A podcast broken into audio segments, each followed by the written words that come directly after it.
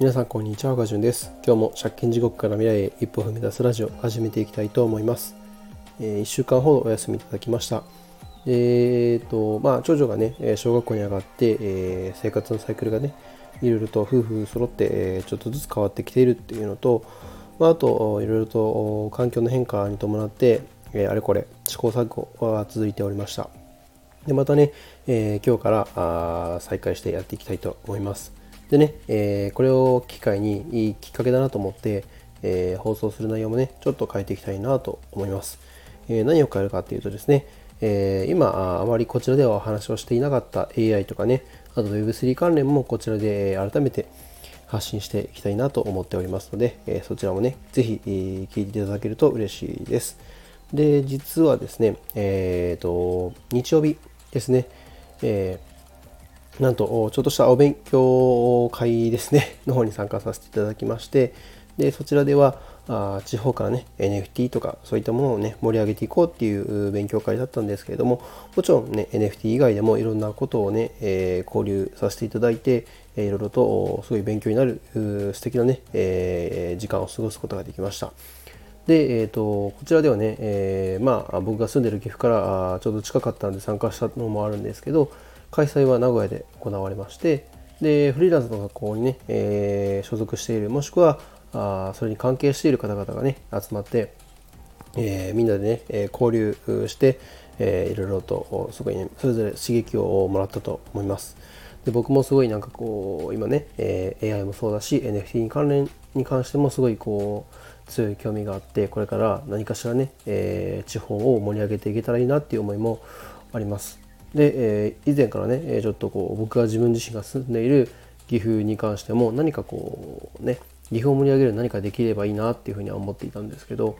えー、そこでねいろいろ感じたことともともと僕が考えていたことをちょっとね、えー、うまく結びつけられないかなっていうことで今現在はあ試行錯誤中でございます。で、えー、すごいね、えー、いろいろとお話貴重なお話を聞かせていただいたんですけど本当勉強会に関してはね、えー、ちょっとまた改めてしっかり話そうとは思うんですけど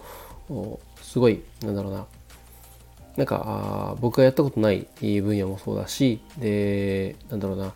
逆に僕がやったことあるけど周りの人がやったことない分野っていうのも意外とあるんだなっていうふうに知ってで僕もね、えー、改めてちょっと発信ね、えー、ちゃんと力を入れてやっていこうっていうふうに思いました。でまああとこの後はですね AI に関してのちょっとまあ、ここ直近でのまあ、自分の中で把握している情報に関して、えー、まあ、ニュースってほどでもないんですけど、ちょっとね、お話できたらなと思います。で、今現在ですね、えー、OpenAI 社がリリースしているチャット GPT っていうね、AI があります。こちらはチャットでね、えテキストでえやり取りをして、え指示を出すと AI がね、それに対する返答を出してくれるっていうものなんですけど、こちらがね、えすごい勢いで進化してきていて、でそれをねいろいろなサービスと連携させて、えー、画像を生成したり、えー、なんだろうな、えー、動画とか音声のね、えファイルの文字起こしをしたりだとかではたまたねこういろんなこうサービスができるようになってきていてでうまくね AI を活用することができれば今までのね、えー、なんだろうないろんな仕事が効率化されて自動化されていくっていう現状にあります。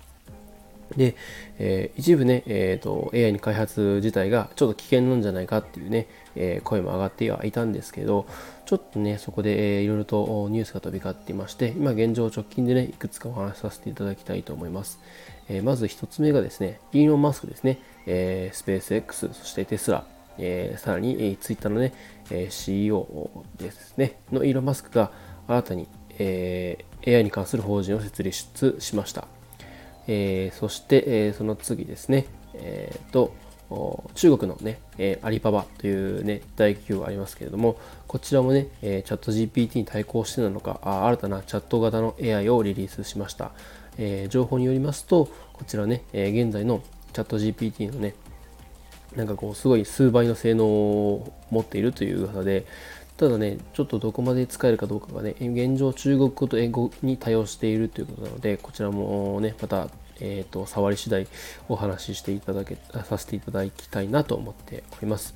えー、そしてですね、えー、GPT 現在4っていうねバージョン4みたいな感じのがリリースされていますけれどももしかしたらね、えその次の段階第5世代のバージョン4である GPT5 がね今開発中なんじゃないかっていう噂もあったんですけどどうやら、えー、今の段階では、えーと、開発はねまだ未着手ですよっていうことで、えー、あります。そしてチャット GPT のさらにこうちょっと発展版みたいな感じでオート GPT っていうものが生まれてきてますよと。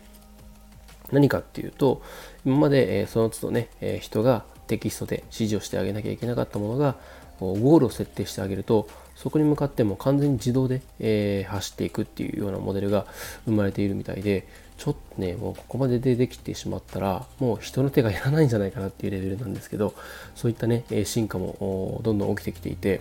えー、まあねえー、他にも国内でね大手の企業がえーと、対話型の AI を導入して、えー、どんどんどんどん日本もね AI にの利用活用を進めていきますよっていう風に雰囲気が出てきております。実際、えー、三菱 UFJ 銀行とか三井住友とかねみずほとかね、えー、そのファイナンシャルグループがあそういった AI を取り入れますという風に動いているようです。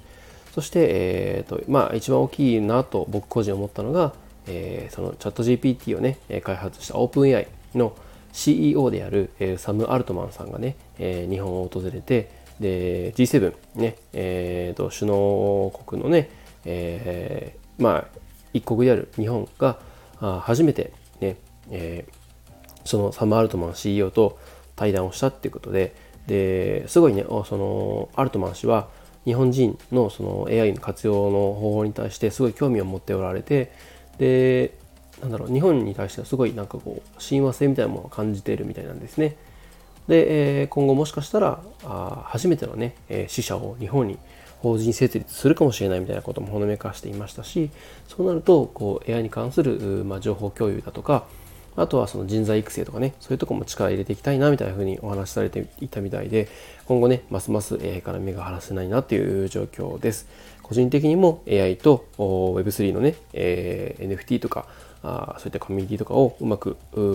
紐付けられたらどんどん面白いことができるんじゃないかなと思います。えー、またね、えー、こうやって、えー、AI Web3 関連の話もしていきますし、えまた今まで話してきたようなね、えメンタル関連とかあとは僕自身個人の過去の経験談、えー、借金とかね、自己破産に関するお話もさせていただきたいなと思っておりますので、またね、えー、改めて、えー、聞いていただけたらなと思います。えご意見ある方とかね、え質問がある方、ぜひぜひ、え、コメントとかね、レターとか送っていただければ、次回もね、え、そのことについて、え、回答する形でお話しさせていただきたいなと思っておりますので、よろしくお願いいたします。ではね、え今日はこの辺で終わりたいと思います。最後までお聴きいただきありがとうございました。では、今日はこの辺で。